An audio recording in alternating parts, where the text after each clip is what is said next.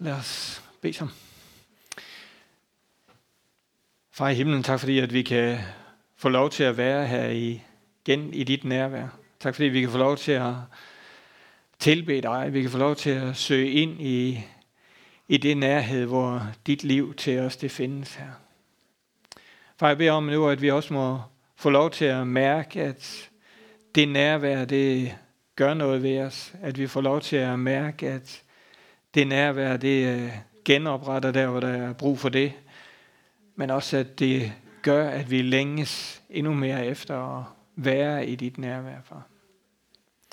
Far, jeg beder om, at du vil give det ord liv, som vi skal dele med hinanden. At du vil give det mening til den enkelte af os, at du vil lade det møde det i os hver især, som, som er din tanke, far. Amen. Amen.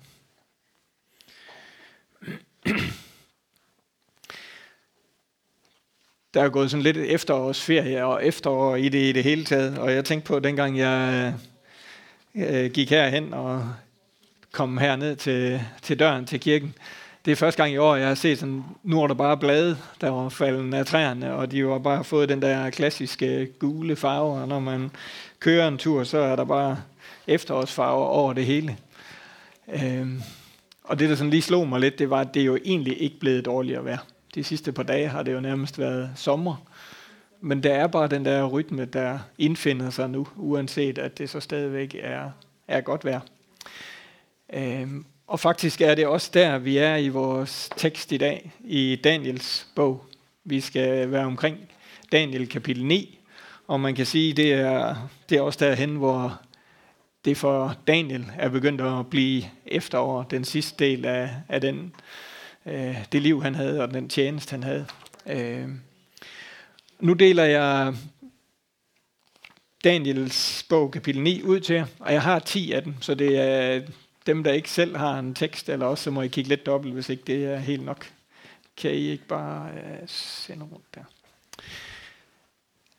Og øh, I får lige sådan fem minutter, lige om lidt, ligesom I har gjort de sidste par gange, til at, at lige skimme det igennem og læse Daniel kapitel ni igennem.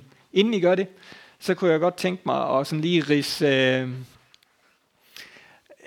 ridse overskriften op for, hvad det er, jeg har lyst til at dele med jer ud fra det kapitel, fordi så kan I læse det med, med det fokus.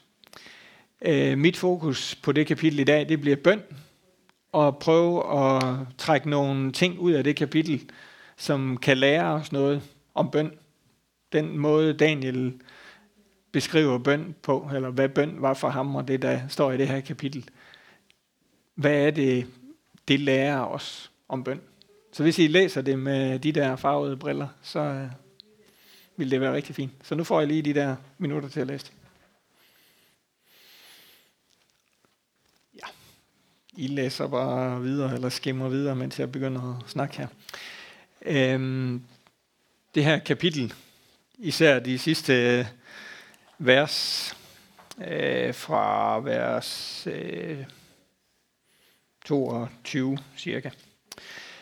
Der, det er nok de vers om endetiden og om det syn, hvor langt rækker det i forhold til, øh, var det kun i, i den nære tid omkring Daniel, eller rækker det helt ind i den aller sidste tid? Og det er alle nok ret enige om, at det gør det. Det syn rækker helt ind til, til den endetid, der må komme en gang, hvor Jesus han kommer igen.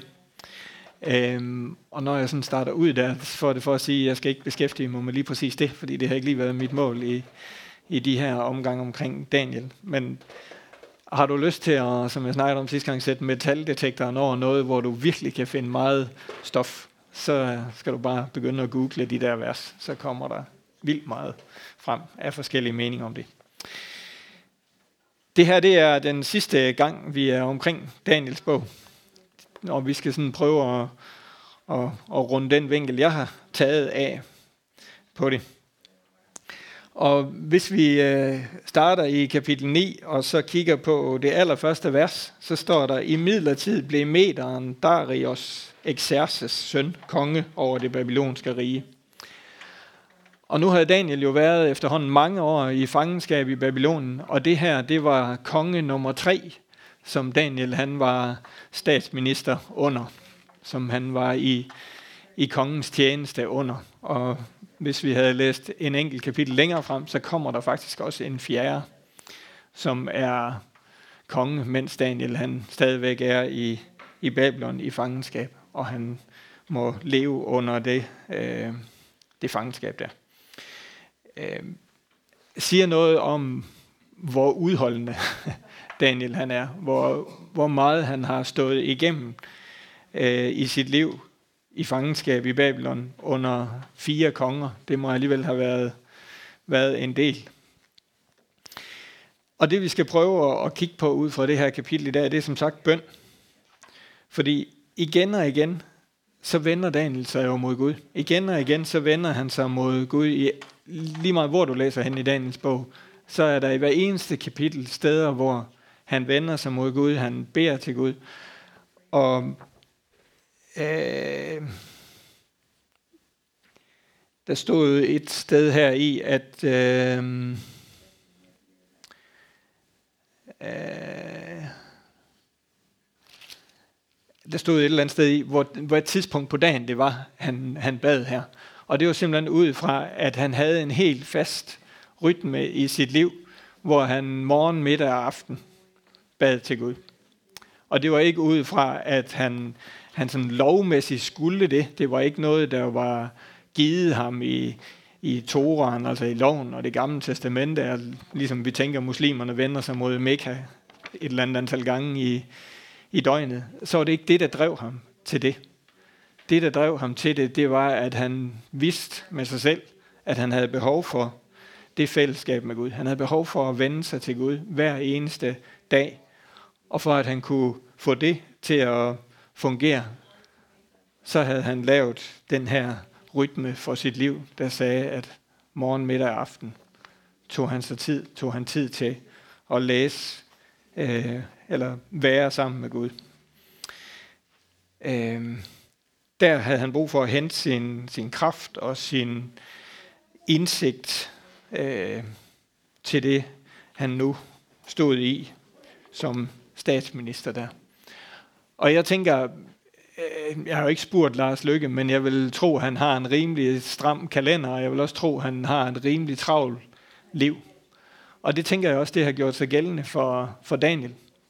Så det har krævet et eller andet prioritering af ham, at sige, jamen, i det her travle liv, jeg har, der vil jeg sætte tid af til at være sammen med Gud. Der vil jeg sætte tid af, ud af det øh, skema, han nu måtte følge, eller den hverdag, han havde, der ville han holde fast i sin tid sammen med Gud. Øhm, ja, vi skal prøve at, at dele Daniels bøn, Daniels måde at være sammen med Gud op på, i fire forskellige ting, som han har fat i. Og i starten her, der skal vi sådan blive i de første fjorten vers, hvor han bruger rigtig meget sin tid på at erkende, hvem Gud er. Han bruger rigtig meget af sin tid på øh, at ligesom sætte ord på, hvem er Gud. Øh, hvis vi kigger i vers fire, Herre, du store, frygtindgydende Gud. Øh, ja. Og her i vers syv, Herre, du er retfærdig. Øh, og sådan, sådan bruger han en hel masse af de her vers på at sætte ord på, hvem Gud er. Han sætter ord på, at han har et billede af en Gud, der, som jeg har skrevet i min tekst her, går på to ben. Nemlig et, en, et billede af Gud, der giver ham ærefrygt. Når der står, at øh, han var en frygt i en Gud, eller Daniel han siger, at du er en frygtindgydende Gud i vers fire, så er det jo frygtindgydende forstået som ærefrygt. Det var ikke fordi Daniel, han var bange for Gud. Det var ikke fordi, at når han vendte sig til Gud, så blev han fyldt med frygt for Guds straf. Det var en ærefrygt for, hvilken mægtig Gud han var. Ligesåvel som vi har en vis ærefrygt for dronning Margrethe, men vi er jo ikke bange for, at hun kommer og straffer os. Så det er det, vi skal læse ud af hans hans ord om, at han var en frygtindgydende Gud, altså en Gud, han havde ærefrygt for. Men det gik på to ben, det Guds billede. Det gik også på et ben, der hedder, at Gud, du er nådig. Det siger han en hel masse gange i de her vers også. Du er nådig, og du er retfærdig. Det, det billede, det hang sammen i, i Daniels bevidsthed om, hvem Gud han var. Og allerede ud af det billede, tænker jeg, at vi kan, vi kan spørge os selv, hvad er vores Guds billede? Går det også på de to ben? Eller er vi over, hvor vi har den der nådige Gud, som nogen vil beskrive som, det kan jo være lige meget, Gud han tilgiver mig alligevel, agtig. Hvor vi ikke har respekten, hvor vi ikke har ærefrygten og det store billede af, hvem Gud han er med. Og så bruger han også en del af de her vers på at sige, hvem han selv er, og hvem hans folk er, øh, og hvad deres oprør har gjort ved dem. Altså han bruger en del tid på at fortælle Gud. Det her er jo Daniels nedskrevne bøn om, hvad det er, han snakker med Gud om den her formiddag. Jeg tænker tit, når vi læser det her i Bibelen, så, er det, så tænker jeg i hvert fald, at det er sådan lige en afskrift af, her var lige en dag, der var speciel i, i Daniels liv, som han havde lyst til at fælde ned, som Gud han havde brug for at lære os noget igennem. Så han sad der på sin øh, statsministerstol i det babylonske rige og skrev den her bøn. Gav os det her indsigt i, sit, i sin bøn til Gud. Han bruger nogle, nogle tid på at, at sige, hvem er han selv? Hvem er hans folk, og hvad har deres oprør mod Gud gjort ved den? Han, han bekender over for, for Gud, jamen vi har svigtet dig, vi har gjort oprør imod dig, vi har ikke fulgt det, du har bedt os om, vi lyttede ikke til profeterne, helt inden de blev taget i, i fangenskab. Øhm, han, han, han sætter sig ned og gør regnebrættet op, kan man sige, og tager ansvar for, hvad er det for et forhold, han og hans folk har haft til Gud, og har til Gud, også mens de er i fangenskabet der. Og det er så fra vers seksten til nitten, det øh, starter med en indtrængende bøn, da han ligesom har, har været de her ting igennem, da han har snakket med Gud om, hvem Gud er, og han har snakket med Gud om, hvem han selv og hans folk er. Så udløser det en indtrængende bøn i ham. Det, det, det, der, ud af det, så kommer den her bøn, som vi skal prøve at gå lidt længere ind i lidt senere. Øhm, fra vers seksten til nitten. Og så slutter han med øh, at lytte og forstå. Han slutter med at, at få den her åbenbaring af Gud, hvor englen Gabriel, der står her i, at Gabriel kom til ham, og det er simpelthen ærkeenglen Gabriel, der kommer til ham og fortæller ham de her ting om, hvordan endetiden skal være.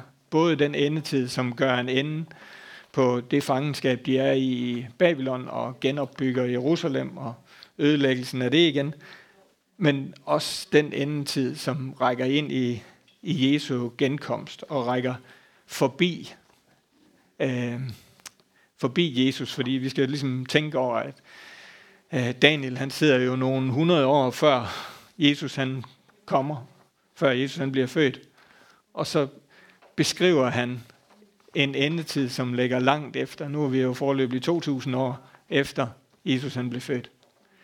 Så mellem Daniel og så nu, så er der måske en seks tusind syv hundrede år sådan i grove tal, og så beskriver han alligevel en tid, som ligger efter Jesus.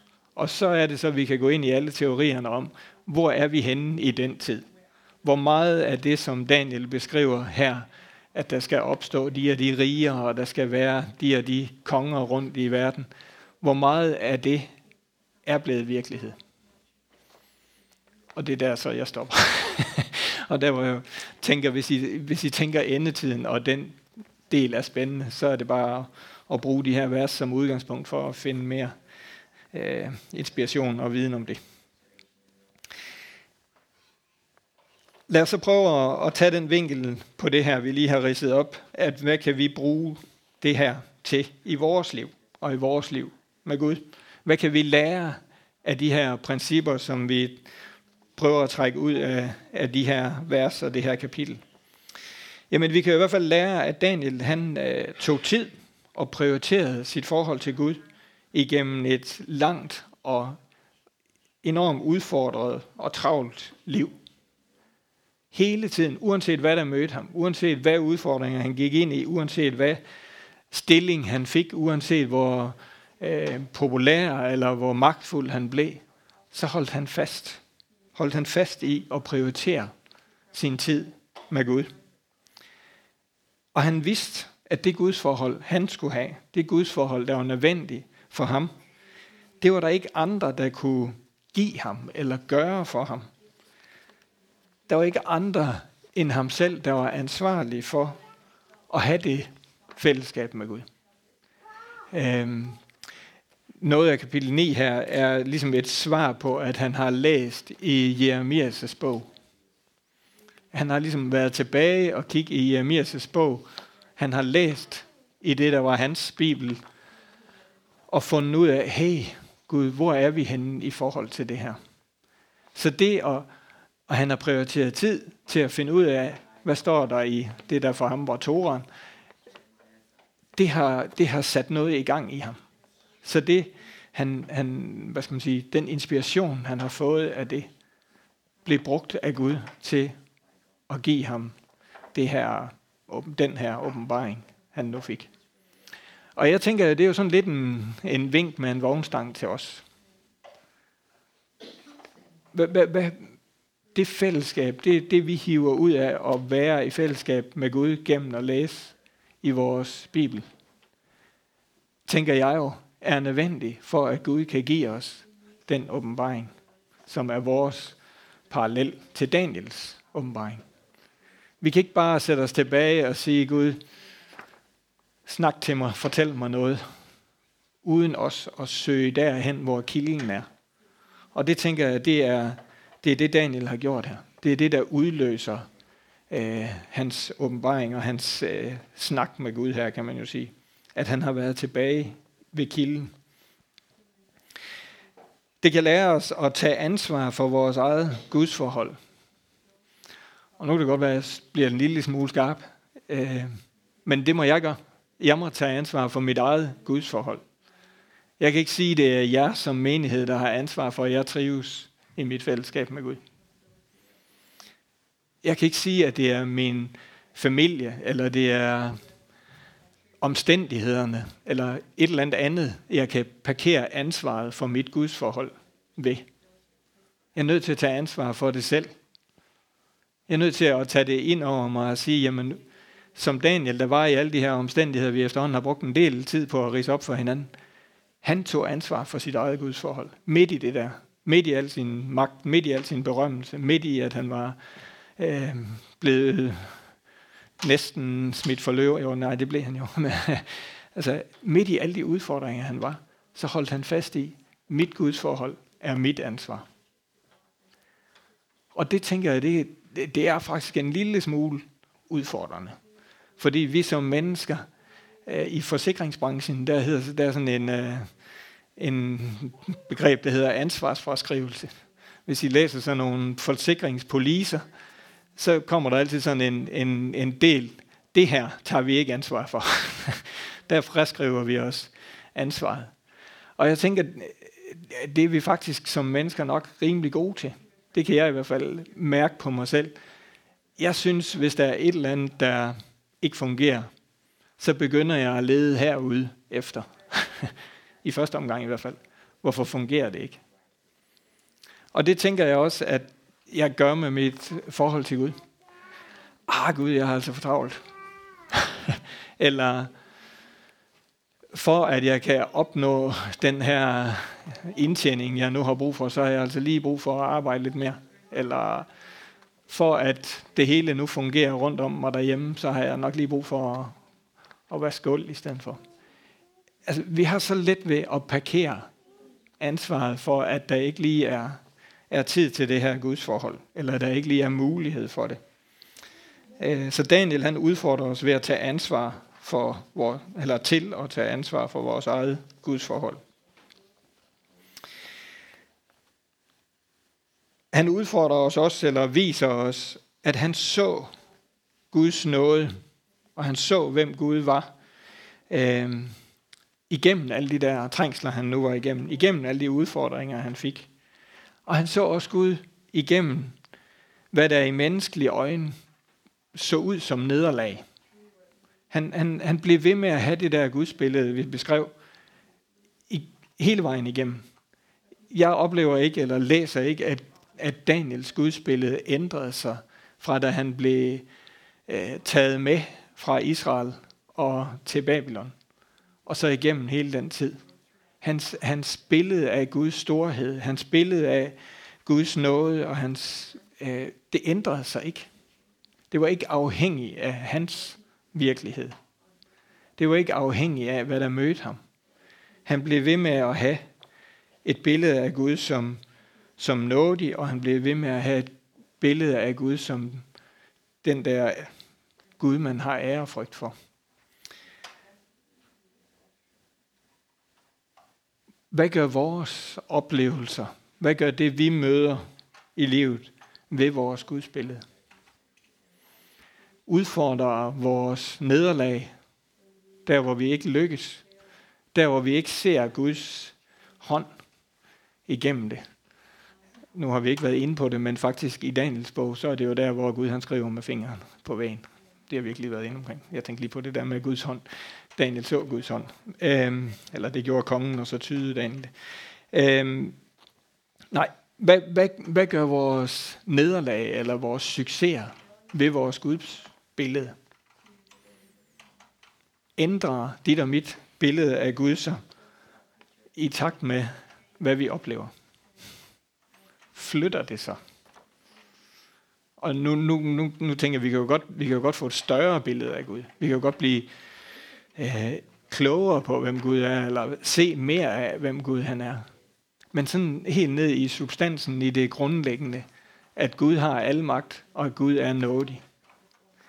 Holder vi fast ved det?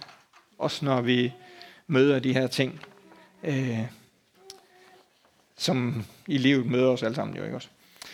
Øh, Og hvordan kunne, hvordan kunne Daniel blive ved med at have det her stabile gudsbillede? Hvad var det, der gjorde, at han kunne det? Det tænker jeg, det var præcis det, vi var inde på lige før. At han havde et regelmæssigt forhold til at være sammen med Gud. Han havde et regelmæssigt forhold til at, at læse i sin bibel eller i Toraen, hvor han fandt det her gudsbillede. Det gav ham den der stabile, øh, det her stabile billede af Gud, som, som omstændighederne hele tiden vil røre ved, som omstændighederne hele tiden vil prøve at få ham væk fra. Øh, og selv de værste omstændigheder kunne jo ikke få Daniel væk fra, fra hans Guds billede. Så jeg tænker, der hvor vi finder vores Guds billede, der hvor vi henter viden om, hvem Gud er, der hvor vi henter oplevelser med Gud, er det, som skal gøre, at vi kan blive ved med at have et billede af Gud, som er stabilt, som ikke flytter sig, som ikke hele tiden bliver udfordret, som ikke hele tiden får os i tvivl, om han nu er den samme i går og i dag og til evighed.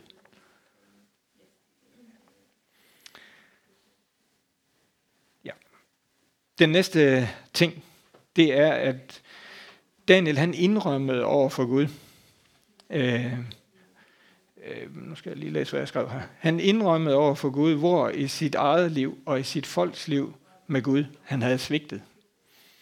Det ville min kone sige var sådan en kringlet svensk sætning, men skal jeg prøve at se, om jeg kan omforme den til dansk. Øh, altså han, han, han indrømmede igennem de her vers, at der var nogle områder i hans eget liv, og der var nogle områder i det liv, hans folk eller Guds folk havde haft med Gud, hvor de havde svigtet, hvor de havde gjort oprør, hvor de ikke havde fulgt det, som var Guds tanke for dem. Og så satte han ord på det. Han satte ord på de her områder. Vi gjorde oprør mod dig. Øh, der var ondskab, der var, der, der, hvis vi, jeg skal ikke gå ind i versene, fordi det kommer til at tage alt for lang tid, men hvis I læser igennem, så er der en hel masse steder, hvor han sætter ord på, hvor det var, folket havde svigtet, hvor det var, han selv havde svigtet. Uh, han fik det frem i lyset. Han, han var ærlig om, at de følte skyld og skam over, at de var havnet i den situation, de var i. Uh, fordi havde de, havde de fulgt Guds tanke for dem, havde de lyttet til profeterne, havde de lyttet til det, som var Guds vej for dem, så havde de aldrig havnet i, i den situation, de var i nu. Og det er det, Daniel han ligesom prøver at sætte ord på og sige, jamen Gud, havde vi bare blevet hos dig, havde vi ikke gået vores egen vej, før vi blev taget til fange og ført til Babylon, så havde vi aldrig siddet i den her situation. Så havde vi aldrig følt den her skam og skyld for, at, at vi er, hvor vi er i dag. øhm, og så beder han Gud om at tilgive det. Han, beder, han lægger det hen til Gud. Han sætter for det frem i lyset, for det sagt åbent til Gud, hvor det var, øh, de var skyldige, og hvor det var, de skammede sig over deres handlinger. Og det tænker jeg, det kan han jo kun gøre, fordi han har det gudsbillede, vi lige ridsede op for. Fordi havde han et gudsbillede, som var Gud, der ville straffe, så ville han jo aldrig indrømme det her. Så vil han jo prøve at skjule det, så vil han jo prøve at gemme det af vejen. Men faktisk så udløser det her frihed for ham, at han kan stå åben over for Gud, at han kan få lov til at øh, høre, hvad det er, Gud vil sige til ham lidt senere i, i de her vers. Og jeg tænker, hvad er det, vi gør med de områder i vores liv, i vores fællesskab, hvor vi tænker, hey, her tror jeg ved siden af. Hvad er det, vi gør med det? Kommer vi hen til Gud og siger, ja, jeg kan faktisk øh, godt se, at det, jeg har haft gang i her, det var ikke nogen god idé. Eller prøver vi at ligesom sige, ah, det gemmer vi lidt væk, og nu skal vi videre i...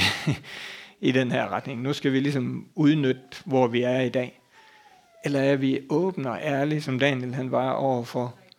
Der er faktisk nogle områder i mit liv og i vores liv, hvor vi øh, har nogle ting, som bringer de her følelser af skyld og skam op i os.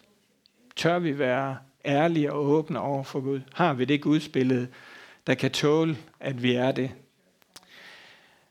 Øhm, da jeg sad og forberedte det her, så hørte jeg en, en der beskrev det her med at ture og komme frem med, med tingene på den her måde, at han havde været inde ved militæret på et tidspunkt, og så skulle han fra faktisk Haderslev til København, og så øh, skulle han ud af et eller andet øvelsesområde, og så skulle han køre til motorvejen. Og han vidste godt, at den bil, han kørte i, der skulle han holde sig på de mere sådan øh, jævne veje ud af det her øvelsesområde. Men han vidste også, at hvis bare lige han stak tværs over her, så øh, ville han ramme en lille vej og så ud til motorvejen, og det ville spare ham for en hel masse tid.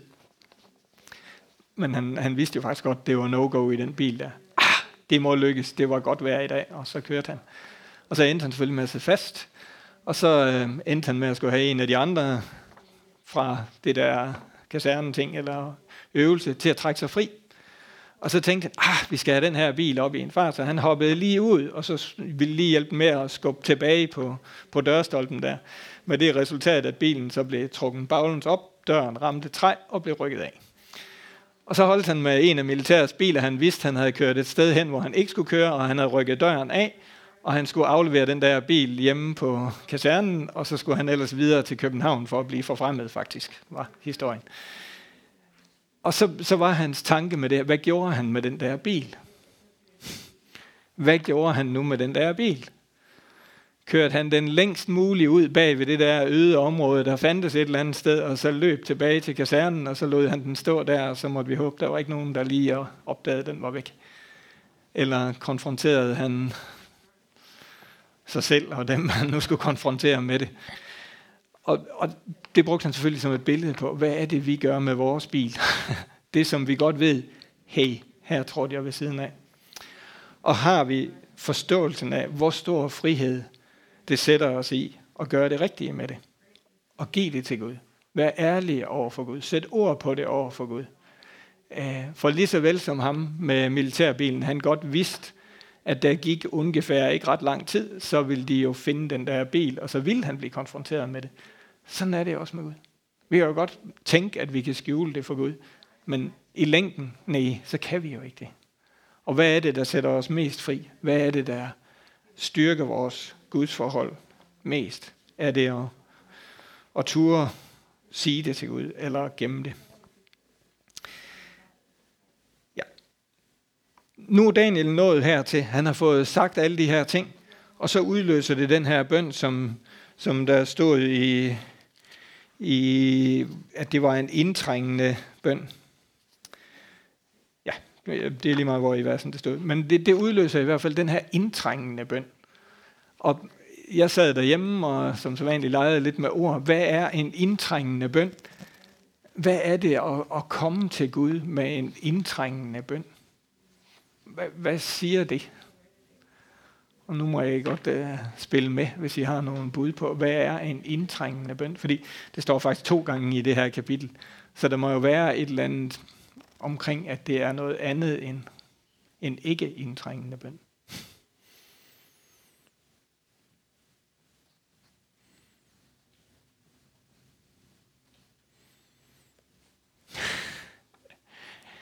Ja. Ja.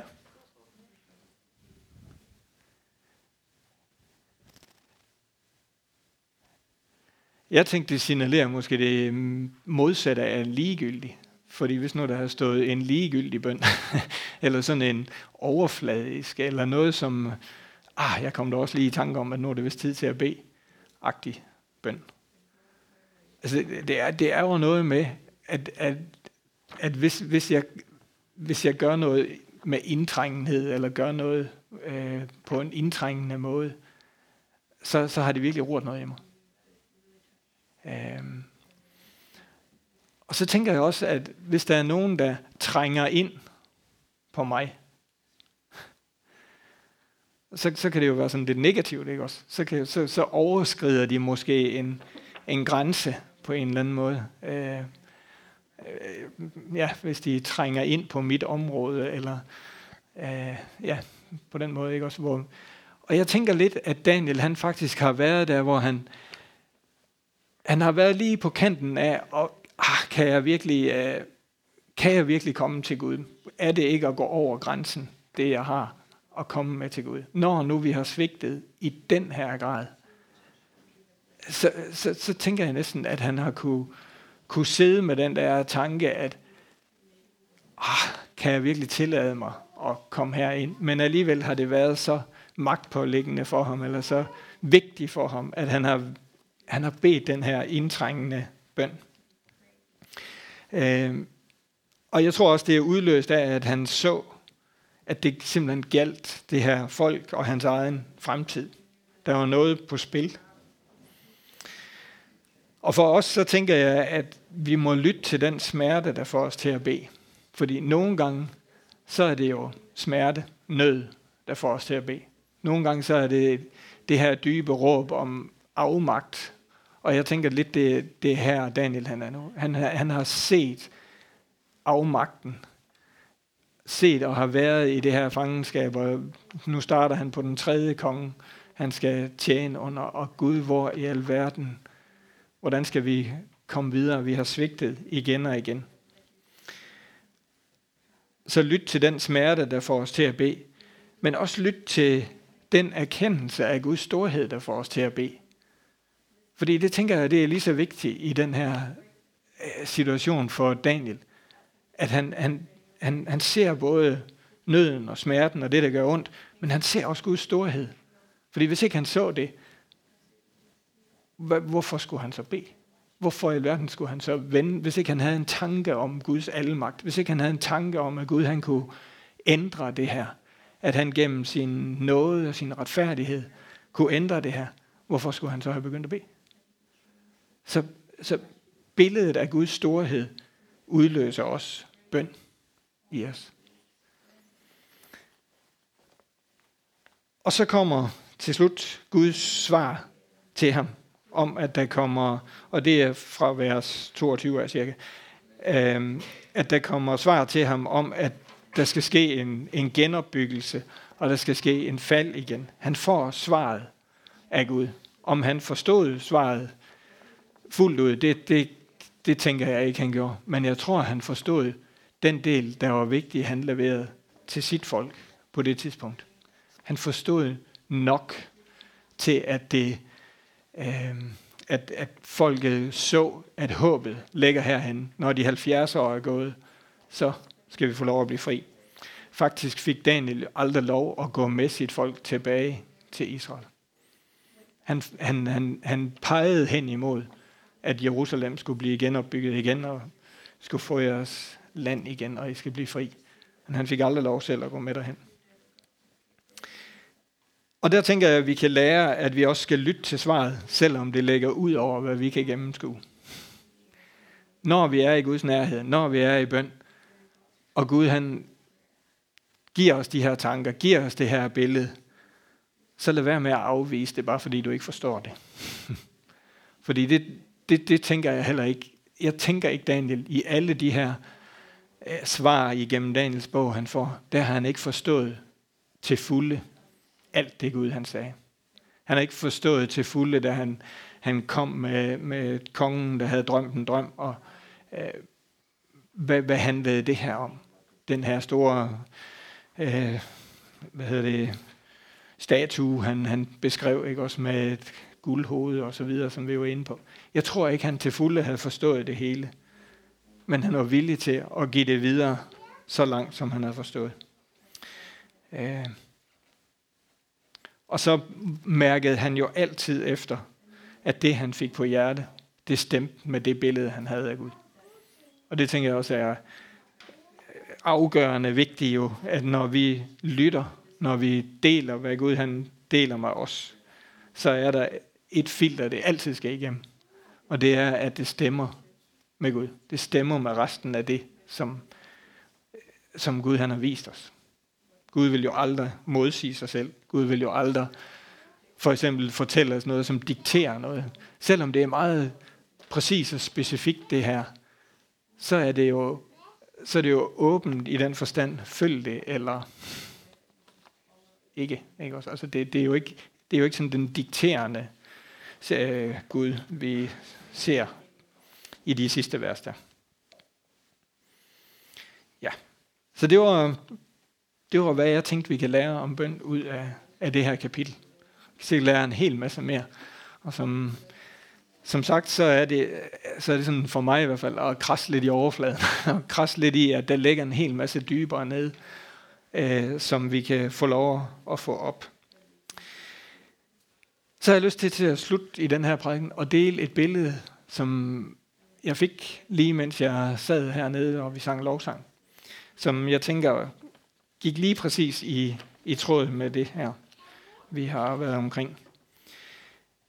Øhm, hvis nu vi forestiller os, at vi har noget vand, og det her vand, det øh, skal vi svømme i. Så øh, er der jo vandet, og så over vandet er der jo ligesom luften, ikke også? Så kan vi bruge det billede på at sige, jamen vandet er det, du og jeg færdes i. Vores virkelighed her, livet her, den virkelighed, vi er sat i, parallelt til Daniels virkelighed, som var i Babylon. Men vandet er vores virkelighed, det som er omkring os, vores omstændigheder. Luften er Guds øh, nærvær, er Guds øh, ånd. Og hvordan lever vi så vores liv der, når vi svømmer derhenad? Jeg, jeg lærte, da jeg skulle lære at svømme, at det var noget med at svømme under vandet, og så op og have noget luft, under vandet, og så op og have noget luft, fordi så bevægede man sig fremad. Øh, men jeg tænker nogle gange, så kommer jeg simpelthen til at, til at, at, at svømme mere som dykkeren, der har ildflasker på ryggen. En gang imellem, så popper jeg lige op og får flaskerne fyldt, og så bobler jeg rundt dernede under vandet, uden at være der imellem, hvor jeg egentlig er sat til at være. Hvor det er en, en vekselvirkning mellem at være i vandet og tage luft ind. Og sådan tænker jeg vores, et billede på vores bønsliv. Er det så noget med, en gang imellem så suger vi lige en hel masse luft ind og fylder tanken, og så behøver vi ikke at beskæftige os mere med det et stykke tid. Eller lever vi i det der vekselvirkning imellem vandet og luften, hvor vi hele tiden har kontakt med begge dele, ikke også? Øh, og kan bevæge os i begge dele. Ja, det var sådan et billede, der garanteret kunne udvikles en hel masse år, hvis man havde mere end en halv prædiken til at tænke over det. Men for mig blev det i hvert fald en, en tanke værd at, at gå efter. Øh, ja, vi skal bede sammen. Far i himlen, vi beder om, at du vil lære os at være i dit nærvær og leve i vores virkelighed her. Far, hjælp os til at få endnu mere forståelse af rigdommen i at være lige der, midt imellem. Lige der, hvor vi på én gang kan få lov til at bevæge os frit i den virkelighed, vi er sat i, og så få lov til at hente alt kraft og visdom og styrke fra dig. Og far, jeg beder om, at vi må også få lov til at være ærlige til at lægge det over til dig, give det til dig, som fylder os med begrænsninger og fylder os med skyld og skam, og vi kan få lov til at stå frit foran dig igen. At vi må hver især få lov til at mærke, at, at du er den der nådige Gud, som har magten til at sætte os fri her. Og far, så beder vi også om, at du vil lære os, og du vil tilgive os, når vi, når vi svigter, svigter i at holde fast i nærværet med dig. Når vi tænker, vi kan klare os selv bare her. Far, jeg beder om, at du vil velsigne ugen for os hver især, at du vil velsigne de dage, der ligger foran, og at du også vil igennem de dage giver os oplevelsen af rigdommen, der er hos dig her. Både rigdommen i dit ord, men også rigdommen i nærværet og i bønnen og i fællesskabet med dig, far. Amen.